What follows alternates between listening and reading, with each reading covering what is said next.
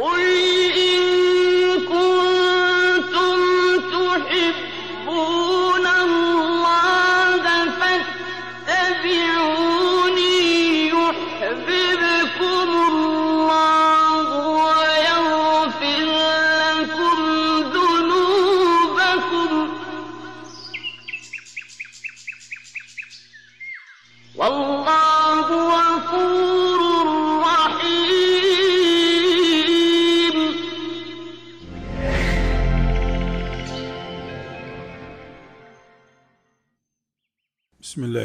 Bismillahirrahmanirrahim.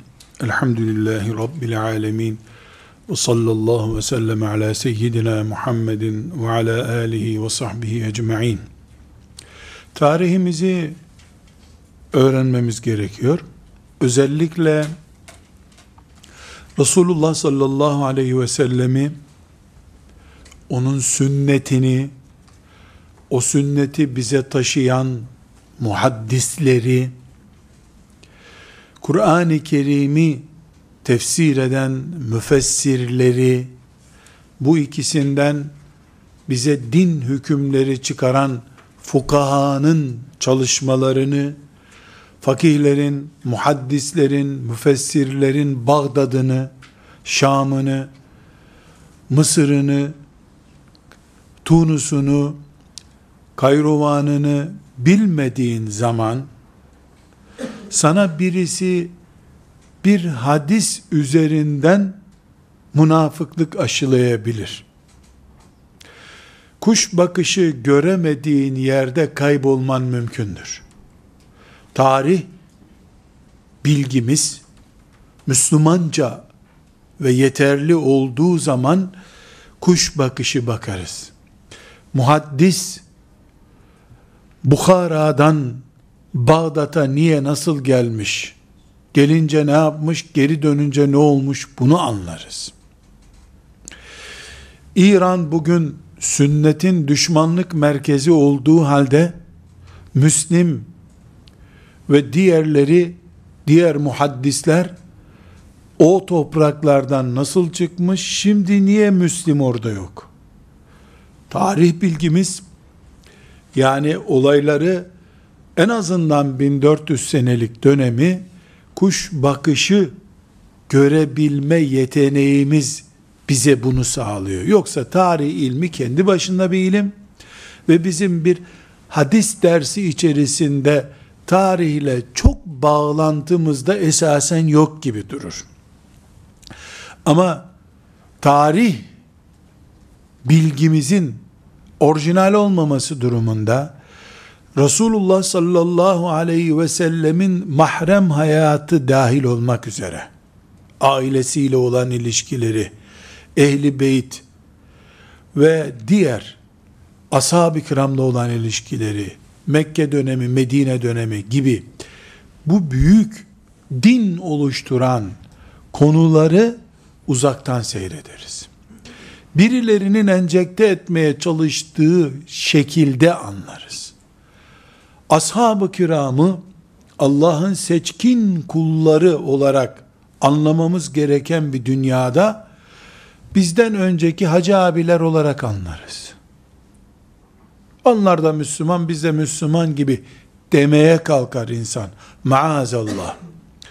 Bizim ümmetimizin büyük alimleri, Salahaddin gibi liderleri, Nurettin Zengi gibi liderleri, ümmetimizin siyaset adamları, Ömer bin Abdülaziz gibi hem siyaset hem fikir adamları, bizim bütün bunları orijinal kimlikleriyle tanıyabilmemiz, dinimizin bize aktarılan sürecini bilmemiz anlamında oluyor. Bu neye benziyor biliyor musun? İstanbullular için örnek veriyorum.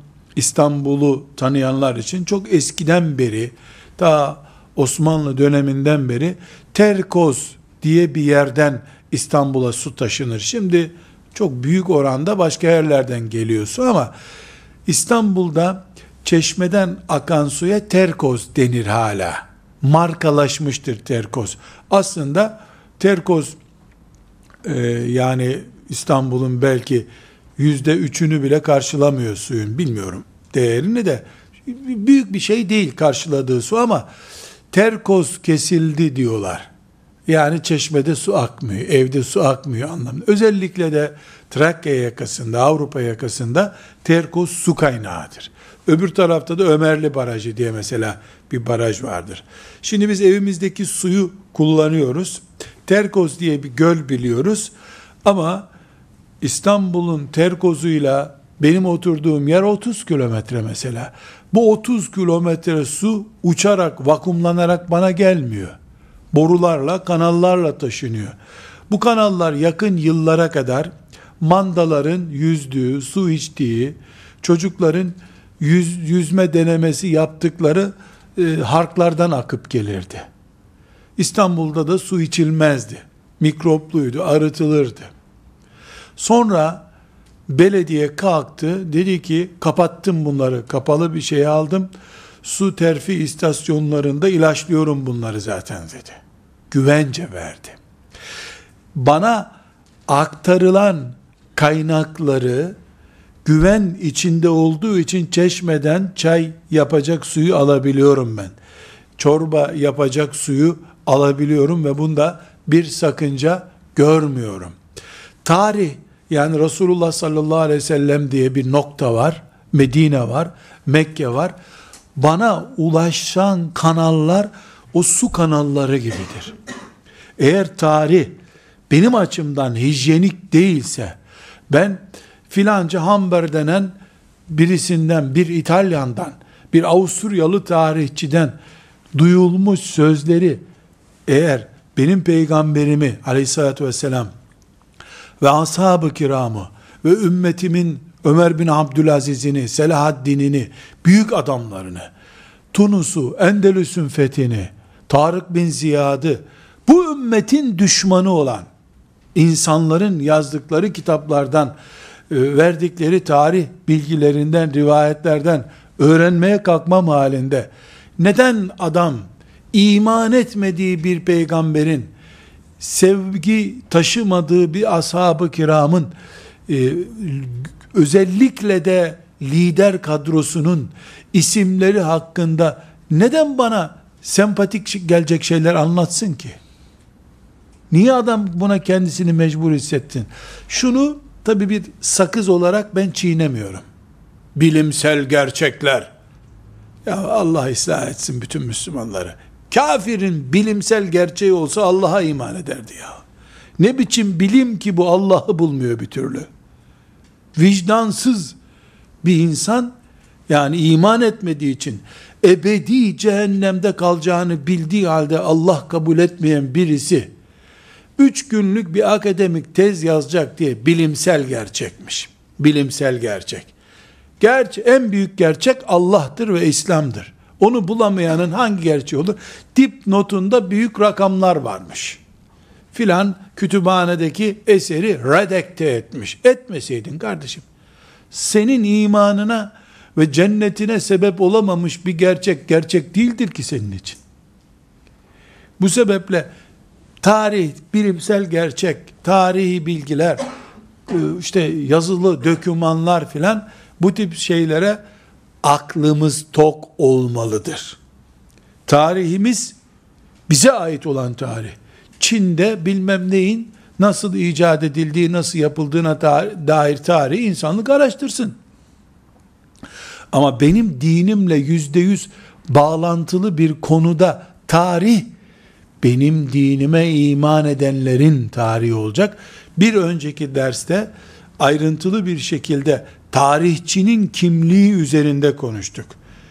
Aksi takdirde ben ondan Bağdat'ta akan Dicle Nehri'nin işte uzunluğu hakkındaki bilgiyi alırım. Ama e, Bağdat'ta yaşayan Ebu Hanife rahmetullahi aleyhe ait bilgiyi almam ondan. Bana o Ebu Hanife'yi tanıtamaz. Ebu Hanife'nin iman ettiği Allah'a iman etmiyor ki. Ebu Hanife'nin iman ettiği Peygamber sallallahu aleyhi ve selleme iman etmiyor ki. Ebu Hanife'nin akidesiyle ilgili bir şeyi bulayım. Mesela çok garip Fıkhul Ekber isimli bir kitabı var Ebu Hanife'nin rahmetullahi aleyh. İmanla ilgili bir kitaptı. Temel imanla ilgili. Yani büyük oranda ona ait olduğunu düşünüyoruz.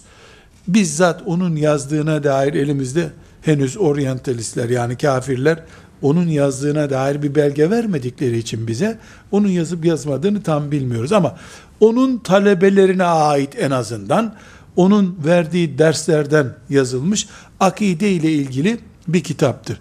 Yani Fıkhül Ekber'i bir İtalyan redakte edecek, kütüphaneden bulacak. İşte şu nusasında böyle yazıyor, bu nusasında böyle yazıyor. Şu nusada bu nusada çelişki var diyecek.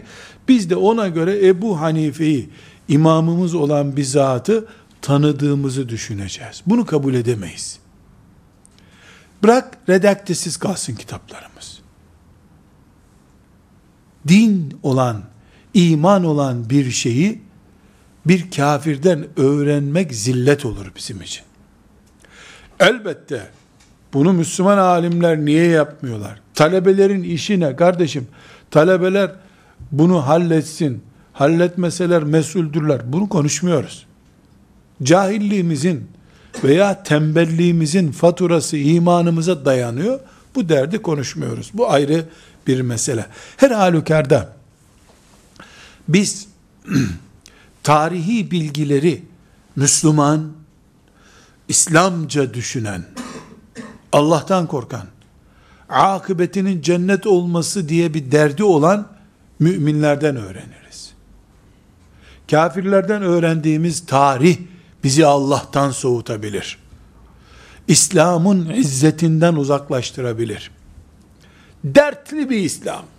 Bitmez tükenmez kavgaları olan Müslümanlar birbirini yiyip bitirmiş ashab düşüncesi getirebilir maazallah. Burada kafirlerin yazdığı tarih diye bir cümle kullandım. Onun alt satırı gibi bir cümle daha kullanmak istiyorum. Kafirlerle kafir mantığı taşıyan Müslüman arasında fark yoktur. Bunu örnek üzerinden götüreyim. Resulullah sallallahu aleyhi ve sellemin hanımı, en genç hanımı olan, bizim de analarımızdan daha anamız olan, Aişe binti Ebi Bekir radıyallahu anhuma. Bir Hristiyan, Yahudi, Mecusi, müşrik, oryantalist, laik, kimse, Ayşe anamızın bu ümmetin anası olarak övülmesinden zevk alır mı? Ayşe anamız bu ümmetin çocukları gözünde kendi anasından daha değerli bir yerde dursa bundan kafir memnun olur mu? Bir İtalyan oryantalist ben iman etmiyorum Muhammed'e ama onun insanlığı, Ayşe'nin kadınlığı, buna canlar kurban yahu der mi ya? Bunu Müslümanlara konferans verirken bile demez. Yapacağı en iyi şey nedir? En iyi yapacağı şey, çok saygın birisi, tarihte önemli bir yeri var der bırakar. Anam demez Ayşe için hiçbir zaman.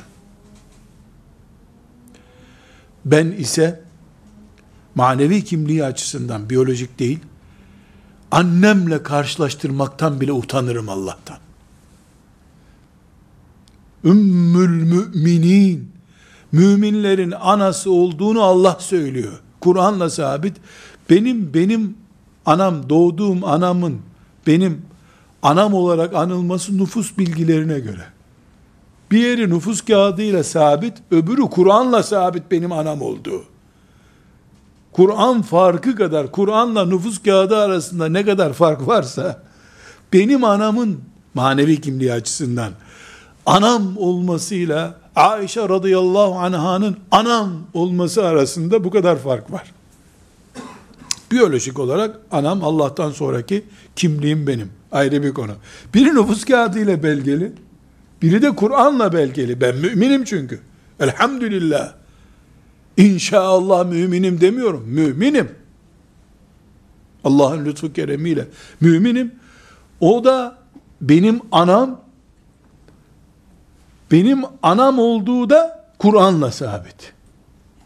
Çok güçlü bir belge. Ben bu şekilde bakıyorum. Kafir asla böyle bakmıyor. Bu yüzden kardeşlere sık sık tavsiye ediyorum. Mesela bazı kitaplar İslam'da çevre bilinci. İslam'da kadın hakları. Çirkin bir ifadedir bu. Ne demek İslam'da? İslam'da. Amerika'da filan fabrika der gibi bir şey bu. Benim fabrikam demiyorsun. Amerika'da fabrika diyorsun. Çin'de Çin Seddi diyorsun. Çirkin bu ifade. İslam'da çevre bilinci olmaz. İslam'da kadın olmaz. İslam'ımızda filan konu. İslam benim çünkü. Dışlayıcı bir ifade bu. Bu ifade dışlayıcı. Bilinçli değil şüphesiz yani. Bu zalimce bir şey değil. Bu batı kültürü, batıda yetişenler, Hristiyanlıkta şöyle diye aslında inanmadıkları, uyduruk bir din gördükleri Hristiyanlık hakkında yazı yazıyorlar. Bizimkiler de onları taklit edip İslam'da şu güya yani bunun iki sakıncası var. Nedir? Birincisi İslam'da dediğin zaman sanki Allah'ın dinini yüzde yüz kuşatmış her şeyi bildiğin imajı veriyor bu. Senin 5 senelik 10 senelik çalışman İslam'ın tamamını kuşatmamış olabilir. Dinimizin filan konudaki hükmü diyerek sahiplen bunu. Mesela dinimize göre çevre bilinci ifadesiyle İslam'da çevre bilinci aynı kavramlar değil. Hepimiz Türkçe konuşuyoruz. Ben Hristiyanlık hakkında bir şey konuşurken Hristiyanlıkta papazlık diyorum mesela. Hristiyanlık anlayı. Bizim ne güzel yok bizde yok çünkü. Soğuk. Buzdolabı ifadesi bu. Buradan tekrar bu dipnottan yukarı çıkıyorum şimdi. Yani biz anamız diyoruz. Ayşe için radıyallahu anha. Ya ne anası ya? Analarımızın anası. Dinimizin, dindarlığımızın ruhu var o kadında. Bunu kafir hiçbir zaman böyle anmaz. Anamaz. Münafıklık olsun diye dahi yapmaz bunu.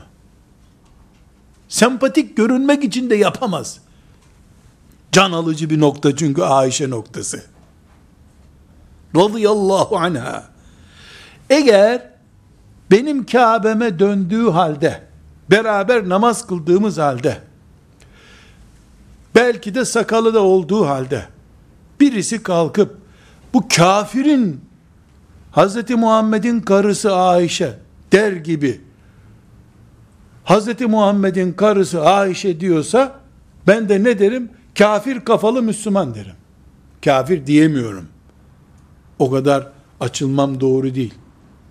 Meleklerin ne dediğini tahmin ediyorum biraz ama söylemek istemiyorum onu. Hz. Muhammed'in karısı Ayşe. Ne demek bu ya? Yuh olsun senin diline. Yazıklar olsun. Ebu Bekir'in kızı Ayşe. Bir yerde toplanıldığı zaman kimin kızıydı, kimin karısıydı o zaman belli olacak. Bu soğukluk nereden geliyor? Biraz sonra örnekler vereceğim. Bizim tarihimizi, Resulullah sallallahu aleyhi ve sellemin Aişe'yi hanım olarak evine götürdüğü tarihi kafirlerden okursan, kafirlerin kafası gibi kafa taşıyan Müslümanlardan okursan, e, geleceği sonuç buydu. Bunun için tarih, bizim tarihimiz ise eğer, akidemizle terbiye edilmiş bir tarih olmalıdır diyoruz. Benim akidemin harkında akmayan tarih hijyenik değildir. Ondan yaptığın çay mikrop taşır. Bu hassasiyetimiz imanımızdan kaynaklanıyor. Irkçılığımızdan kaynaklanmıyor. İslam bir ırk değildir çünkü dindir. İslam dindir. E dinimizden kaynaklanan hassasiyetimizdir bu. Peygamberin sallallahu aleyhi ve selleme tazim, Allah'ın onu koyduğu büyük makamlara koymak, ehli beyt ki, Resulullah sallallahu aleyhi ve sellemin, ben size ehli beytime emanet ediyorum diyor. Fatıma'sı bize emanet. Şeref olarak emanet bize. Hasan-ı Hüseyin'i bize emanet. Ali'si bize emanet. Abbas bize emanet. Aişe bize emanet. Bir peygamberin sallallahu aleyhi ve sellem bir peygamberin yüzde yüz cennet sebebi olduğunu bildiği halde Müslüman hanımına dil uzatır mı ki biz bakın bir örnek vereceğim. Aişe'yi konuşuyoruz. Bir örnek vereceğim. Lut aleyhisselamın İbrahim aleyhisselamın amca çocuğu değil mi? Kuzeni. Büyük bir peygamber. Kur'an-ı Kerim'de kaç yerde adı geçiyor. Karısı Nuh aleyhisselamın karısı Ulul Azm peygamber Nuh aleyhisselam karısı Kur'an diyor ki mendebur kadınlar bunlar peygamberliklerine zulmettiler. Nuh Aleyhisselam'ın burnundan getirdi karısı. Lut Aleyhisselam'ın hayatını burnundan getirdi.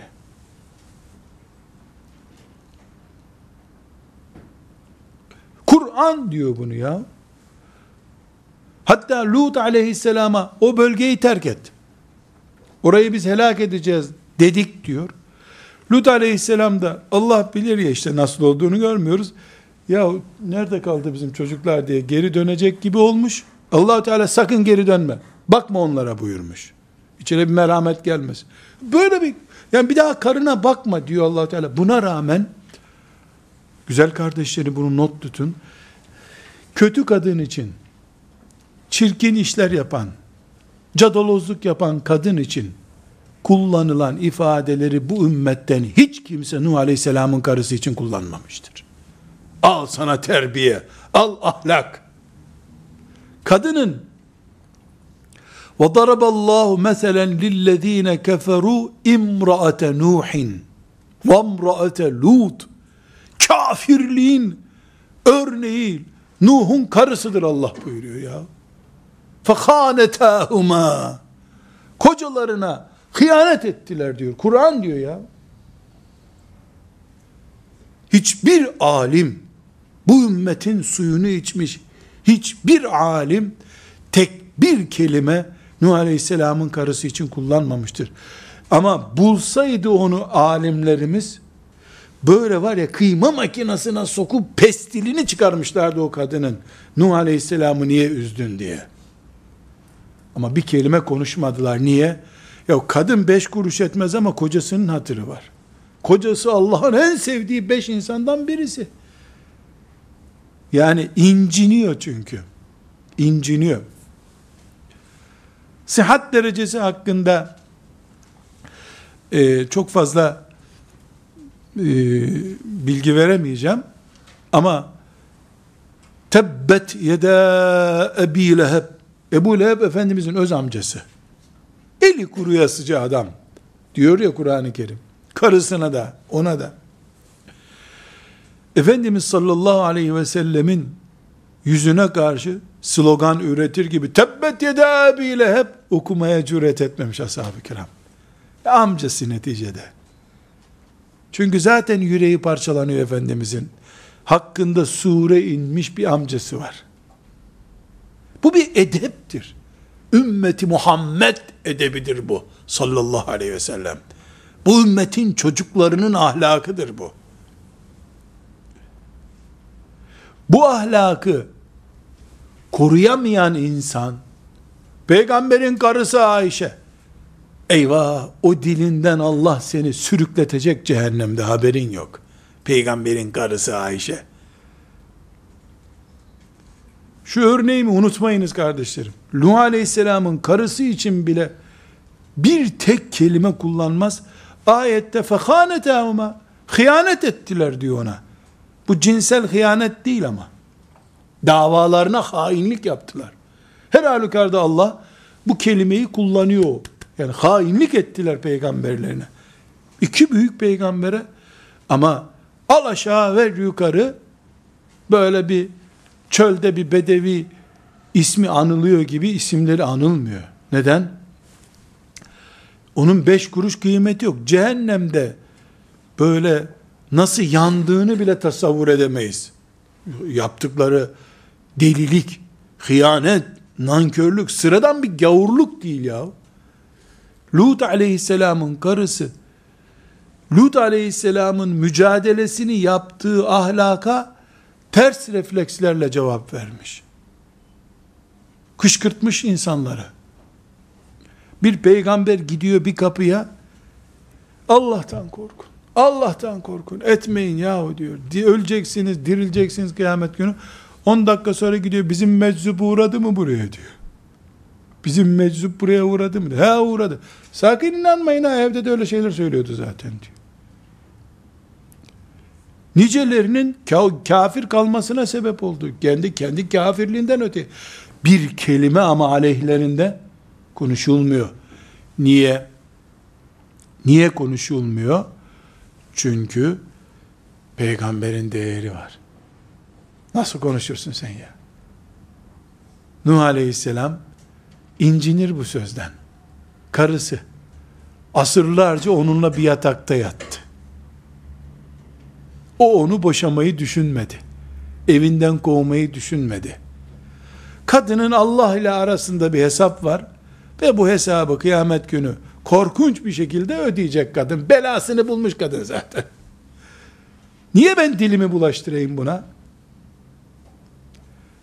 Bu binlerce sene öncesinin esasen bizimle de ırk bağı yok, din bağı yok. Sadece Allah'a imanımız aynı. Yani bizimle direkt kontak kurulacak bir nokta değil. Buna rağmen bir edep konusu yapıyoruz bunu biz. Birisi çıkıyor İtalya'da e, Peygamber Efendimiz sallallahu aleyhi ve sellemin siretiyle ilgili bir çalışma yapıyor ya da bir eser redaktasyonunda çalışıyor. Peygamberin karısı Muhammed dedi ki, şey peygamberin Muhammed'in karısı dedi ki şöyle etti. İşte peygamberin karısı Ayşe Ali'ye kılıç kaldırdı. Ali de şöyle dedi. Şey anlatıyor. Çizgi filmden sahneler anlatıyor zannediyor. Bunu kafire normal karşılarız. Ne diyecekti yani? Benim iman etmediğim ama Müslümanların iman ettiği esasen de iman edilmesi gereken diye mi başlayacaktı cümlesine? Elbette seviyesi onun İsa Allah'ın oğludur haşa diyecek seviyedir. O, o seviyenin adamı zaten. Allah'ın oğlu var, Allah'ın karısı var haşa diyen bir adam o. Ondan ne beklenir ki? وَلَضَّالِّينَ dediğimiz adamlar onlar. Sapık oğlu sapıklar. Aba o ecdadı sapık ya. Ondan ne beklerim ben? Onun dümen suyuna gidenle derdim var ama. Onun dümen suyuna Bir gün bu 28 Şubat günlerinde bir arkadaş bir tez getirdi bana.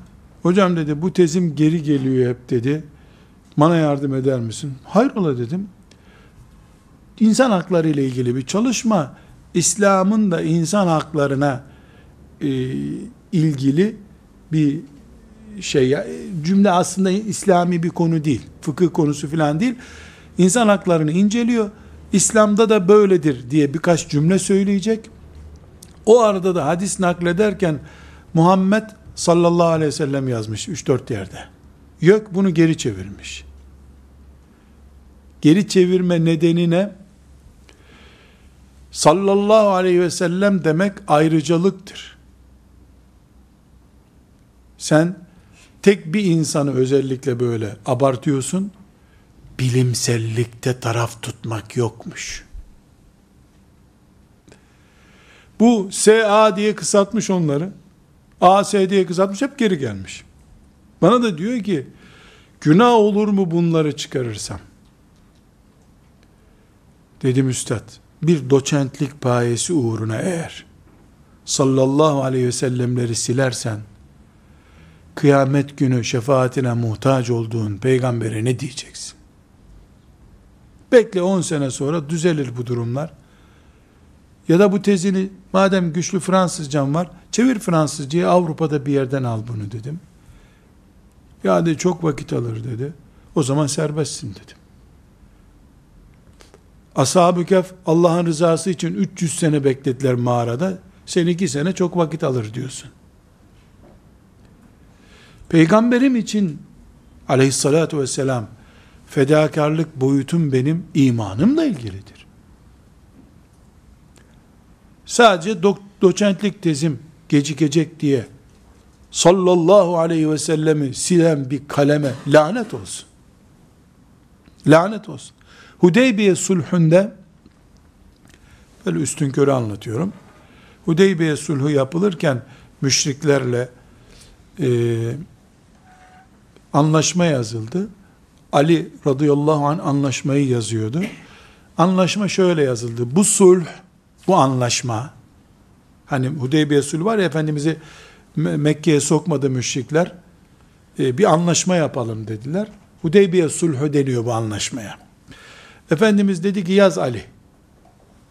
Bu anlaşma Allah'ın Resulü Muhammed ile filan filan arasında yapılmış bir anlaşmadır. Müşrikler yazdı Ali öyle. Müşrikler dedi ki biz senin Allah'ın Resulü olduğunu kabul etsek burada kavgaya gerek yoktu zaten onu silin dedi. Muhammed'le yaptığımız bir anlaşmadır. Öyle yazacaksınız dedi. Anladınız mı nereye karşı çıkıyorlar? Resulullah kelimesini bu kağıda yazamazsın diyor. Biz Muhammed'le Mekkeliler olarak anlaşıyoruz. Efendimiz de Ali'ye buyurdu ki sil onu kavga çıkmasın dedi. Ali radıyallahu anh dedi ki ben Resulullah kelimesinin üstüne çizgi çizmem dedi. Bunu yapmam dedi. Ya bu ne iman ya? Ne iman ya Rabbi? Efendimiz buyurdu bana göster neresi orası dedi.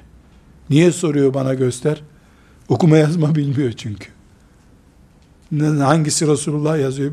Ali radıyallahu anh gösterdi burası. Efendimiz sildi onu.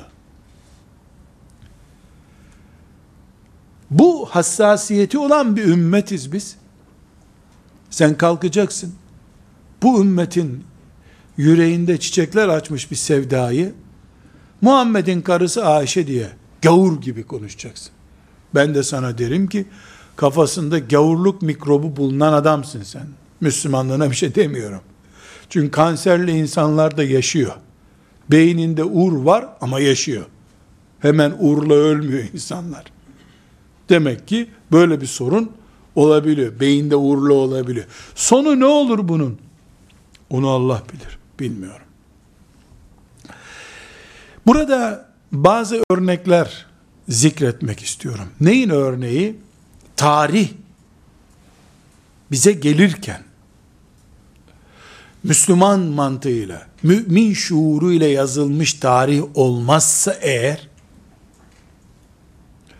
o zaman bu tarih akidemize mal olur. En başta Resulullah sallallahu aleyhi ve sellem olmak üzere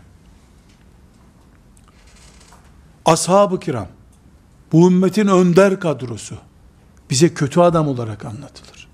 En iyi bileceğiniz örnek Abdülhamid Han'dır rahmetullahi aleyh.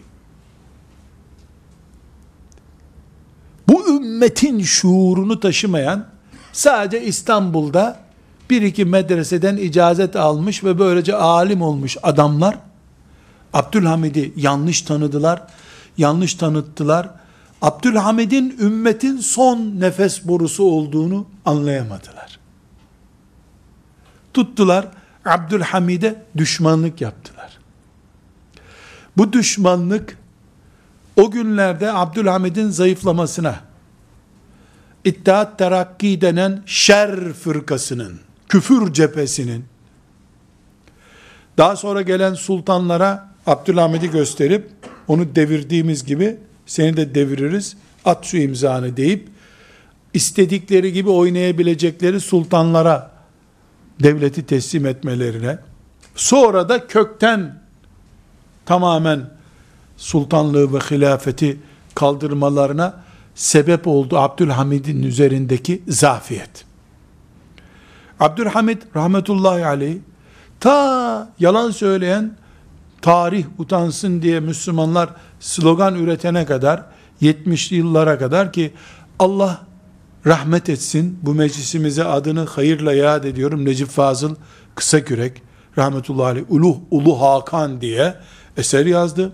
Abdülhamid'i öne çıkardı. Allah yine rahmet eylesin. Necmettin Erbakan da bütün Türkiye'nin e, zıt bakışlarına rağmen televizyonlarda yaptığı konuşmalarda, mecliste yaptığı konuşmalarda Abdülhamit ismini öne çıkardı. Böylece zalim, despot sultanlıktan Ulu Hakanlığa çıktı Abdülhamit. Hala da yani Abdülhamit Han rahmetullahi aleyhin anlaşılmış olduğu yoktur.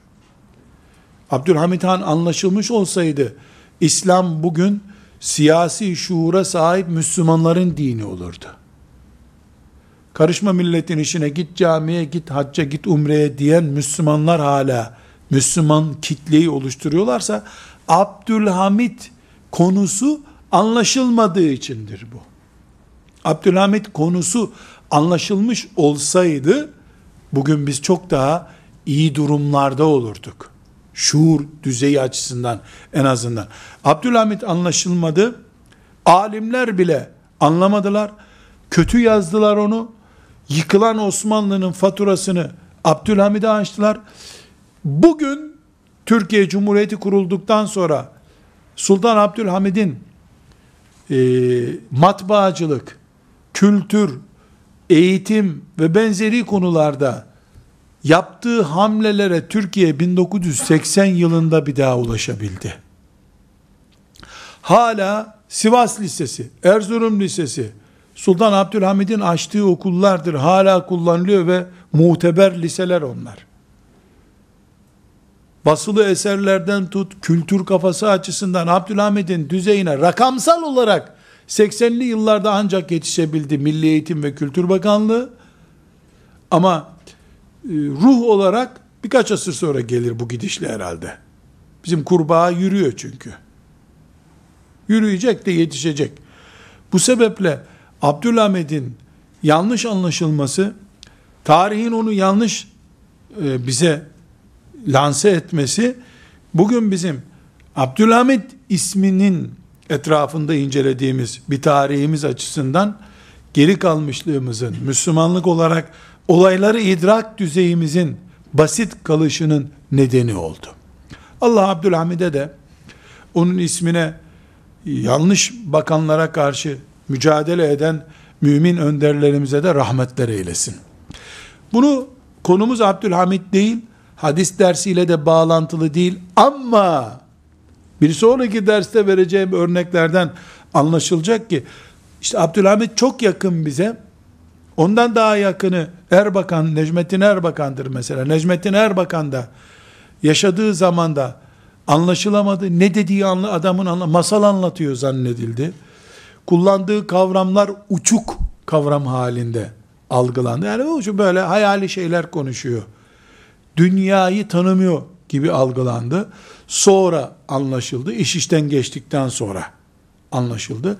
Bu yakın isimlerden anlıyoruz ki biz Ayşe anamızın e, Ali radıyallahu anh ile Muaviye radıyallahu anh arasındaki sürtüşmeyi gidermek için Talha ve Zübeyir radıyallahu anh'ı da yanına alarak sulh yapmak için gittiği yerde münafıkların provokasyonuyla ortaya çıkan kavga, Cemel vakası dediğimiz vaka, kafirlerin yazdığı tarih, kafir kafası taşıyanların yazdığı tarih yüzünden, sanki Ayşe anamız fitne çıkarmış gibi anlaşıldı.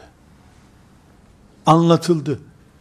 Müslümanlar süzmeyi bilmeden kullandıkları için mercimek bile terbiye edilmiş çorba olduğu zaman ancak içilirken bu çorbayı terbiye ederek içen insanlar tarihi terbiye etmeden, süzmeden kullanmaya kalktıkları için bugünkü maalesef yanlış anlaşılma ortaya çıktı.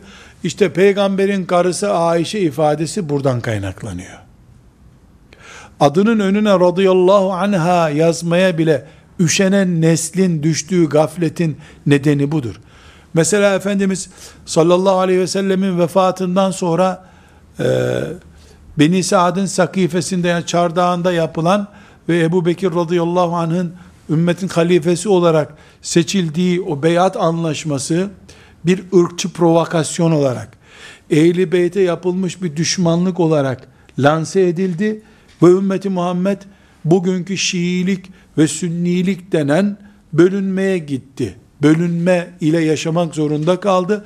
Bugünkü tarihte de görüyoruz. O günkü tarihin yalanlarını, kafirlerin provoka ettiği tarihi ve kafirlere alet olmakta sakınca görmeyen işte alim, akademisyen neyse insanların onlara onların kotardığı tarihi okuduklarında ortaya çıktıkları şeyle bugünkü Irak, bugünkü Suriye'de Şii diye isimlendirilenlerin İslam adına, güya Ehli Beyt adına yaptıkları yüz binleri bulan katliam ortaya çıktı. Tarih yanlış anlaşıldığı için Ebu Bekir radıyallahu anh o gün gasp etti diyen tarih sanki gerçekmiş gibi okutulduğu için dipnotlara bile konması caiz olmayacak şeyler başlık olarak kitaplara kondu ve Müslümanlar süzmeyi beceremeden ya da masal okur gibi okudukları için bu ortaya çıktı. Aynı şekilde Ömer bin Hattab radıyallahu anh'ın vefat etmeden önce, şehit olarak vefat etmeden önce bir şura meclisi tavsiye ediyor. O şura meclisini e, müşrikler e, Avrupa müşrikleri e, Kureyş aristokratlarının kurulu diye isimlendiriyorlar. Yuhlar olsun. Bunu da akademisyenler güya bilimsel bir çalışma diye Müslüman talebelere ilahiyat fakültelerinde okudu. Aristokratlarmış. Aristokrat dediği cennetle müjdelenmiş Efendimiz sallallahu aleyhi ve sellemin sağlığında cennetle müjdelenmiş hayatta kalan altı aşere-i mübeşşereden sahabi. Kureyş aristokratları diyor. Böylece diyor İslam diyor Kureyş egomanyasına teslim edildi diyor. Bunu bilerek söyleyen kafirle bu oyuna gelip bu oyunla bunu tekrar eden arasındaki farkı kestiremiyorum bir türlü. Bir mümine kafir deme hakkım elbette yok ve Allah'a sığınırım. Bu böyle bir şey ağzımdan çıkamaz. Ama e, Kureyş aristokratları dediğin nesil kıyamet günü ümmetin önünde duracak altı kişi. Benim adamlarım diyor Resulullah sallallahu aleyhi ve sellem. Değil Ömer bin Hattab'dan sonra o altı kişiye hilafeti teslim etmek, şu yer küre, feza, uzay boşluğu, güneş, şu mahlukatın, Allah'ın yarattığı mahlukatın tamamı, o altı kişinin altısına değil, bir tanesine vallahi feda olsun. Abdurrahman İbni Avf gibi bir adam, Resulullah sallallahu aleyhi ve sellemin bağrına bastığı adama, Şura meclisinde görev verilmiş. Yani Şura meclisi nedir la? Altı oydan bir oyu var. Osman İbni Affan oradaki altı oydan bir oyunun sahibi. Ali o altı oydan bir tanesinin sahibi. Ömer Kureyş aristokratlarına görevi devretmiş. Kıyamet kopar. Mahşer yeri kurulur Herkesi Allah sevdikleriyle ve yüreğinde hasretini taşıdıklarıyla diriltir. Biz o aristokrat dediklerinin yanında oluruz inşallah. Herkes sevdiğiyle beraber olacak. Bunda hiç asla şüphemiz yok. يَوْمَ نَدْعُوا كُلَّ اُنَاسٍ بِاِمَامِهِمْ Herkesi önder gördüğü kadroyla dirilteceğiz. Rabbim beni o aristokrat dediklerinle dirilsin. Her seveni sevdiğiyle diriltecek. Sen de Avrupa'nın aristokratlarıyla o benzetme yaptığın adamlarıyla dirilirsin. Görürsün neresi neresidir o zaman. İnsan bunu böyle diyor. Şimdi ben bunu söylüyorum. Kureyş aristokratları diyorlar diyorum. Bunu derken bile içim sızlıyor. Yani böyle dedik gavur demeye bile içim sızlıyor. Sen güya bir Müslüman, güya bir öndersin. Güya bir kitap yazıyor beyefendi ve kullandığın ifade ümmeti Muhammed'in en göz bebeği altı insanı yaralıyor. Altı insanı yaralıyor. Yani sıradan Bunlar hac yapmış çok değerli hacı efendi değiller. Resulullah sallallahu aleyhi ve sellem ona en yakın 10 kişiye cennet vaat etmiş bu hayatta. Yaşarken siz cennettesiniz demiş. Bu ne demek? Niye? Bunlar akrabaları olduğu için değil herhalde.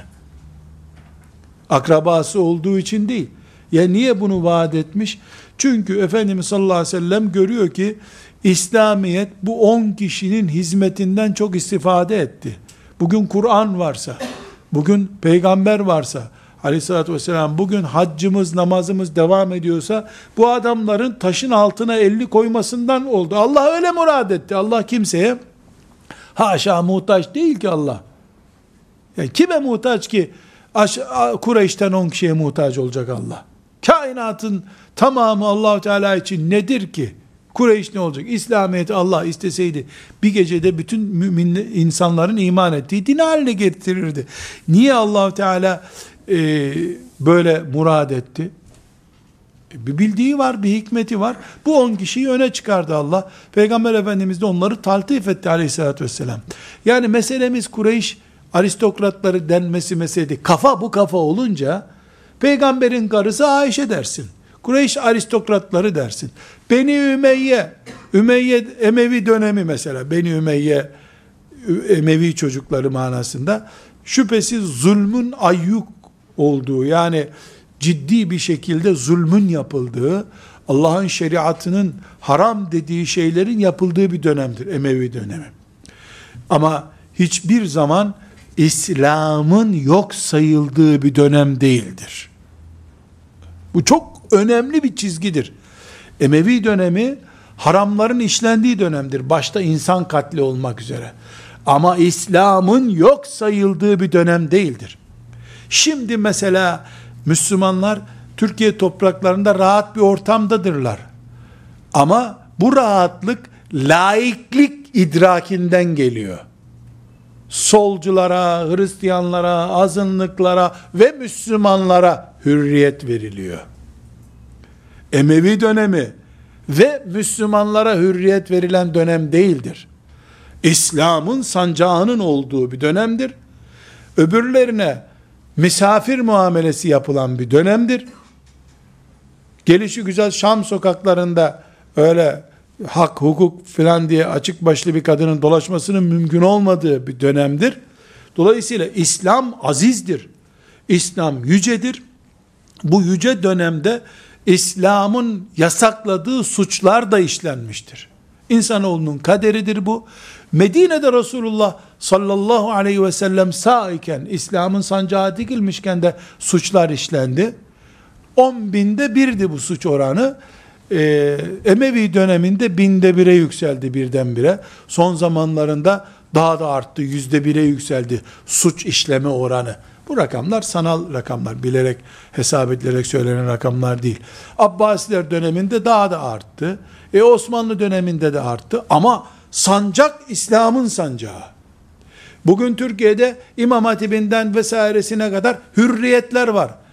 Laikliğin lütfettiği hürriyetler var. Laiklik lütfetmiş. İslam'ın kapsasındaki bir hürriyet değil bu. Dolayısıyla biz e, bugün lütfetmeseler iktidar değişse, iklim değişse İslam'ı da kökten kaybedeceğiz. İnsan hakları varmış. Kim bu hakları bana lütfetmiş? Ay çok sağ olsun. Kim bu lütfeden beyefendi? Birinci ve ikinci Dünya Savaşı'nda iki milyon insan katleden yamyamlar sonunda savaşacak güçleri kalmamış. Çok adam öldürdük. Bir insan hakları beyannamesi lütuf buyurmuşlar. İnsan oldukları için değil. Adem'in çocuğu olarak bizi gördükleri için değil. Öyle bir beyanname olmazsa 3. Dünya Savaşı patlak verecek. Tekrar bir 3 milyon 5 milyon insan ölecek. Korktukları için milyonlarca insanın katilleri insan hakları evrensel beyannamesi hazırlamış. Laikler rahat keyif sürsün diye bana da başörtü takma hakkı lütfedilmiş. O başka şey. Bunu neye konuşuyoruz biz? Günlük siyasi yorum yapmak için değil, şunun için. Emevi dönemi, kafirlerin kafasına göre, kafirlerin aktarımına göre bakıldığında sadece zulmün olduğu bir dönemdir. E okuduğun Kur'an nasıl geldi sana madem İslam'a zulüm yapıldı? Bunları birkaç madde olarak inceleyeceğiz inşallah. وصلى الله وسلم على سيدنا محمد وعلى آله وصحبه أجمعين والحمد لله رب العالمين. قل إن كنتم تحبون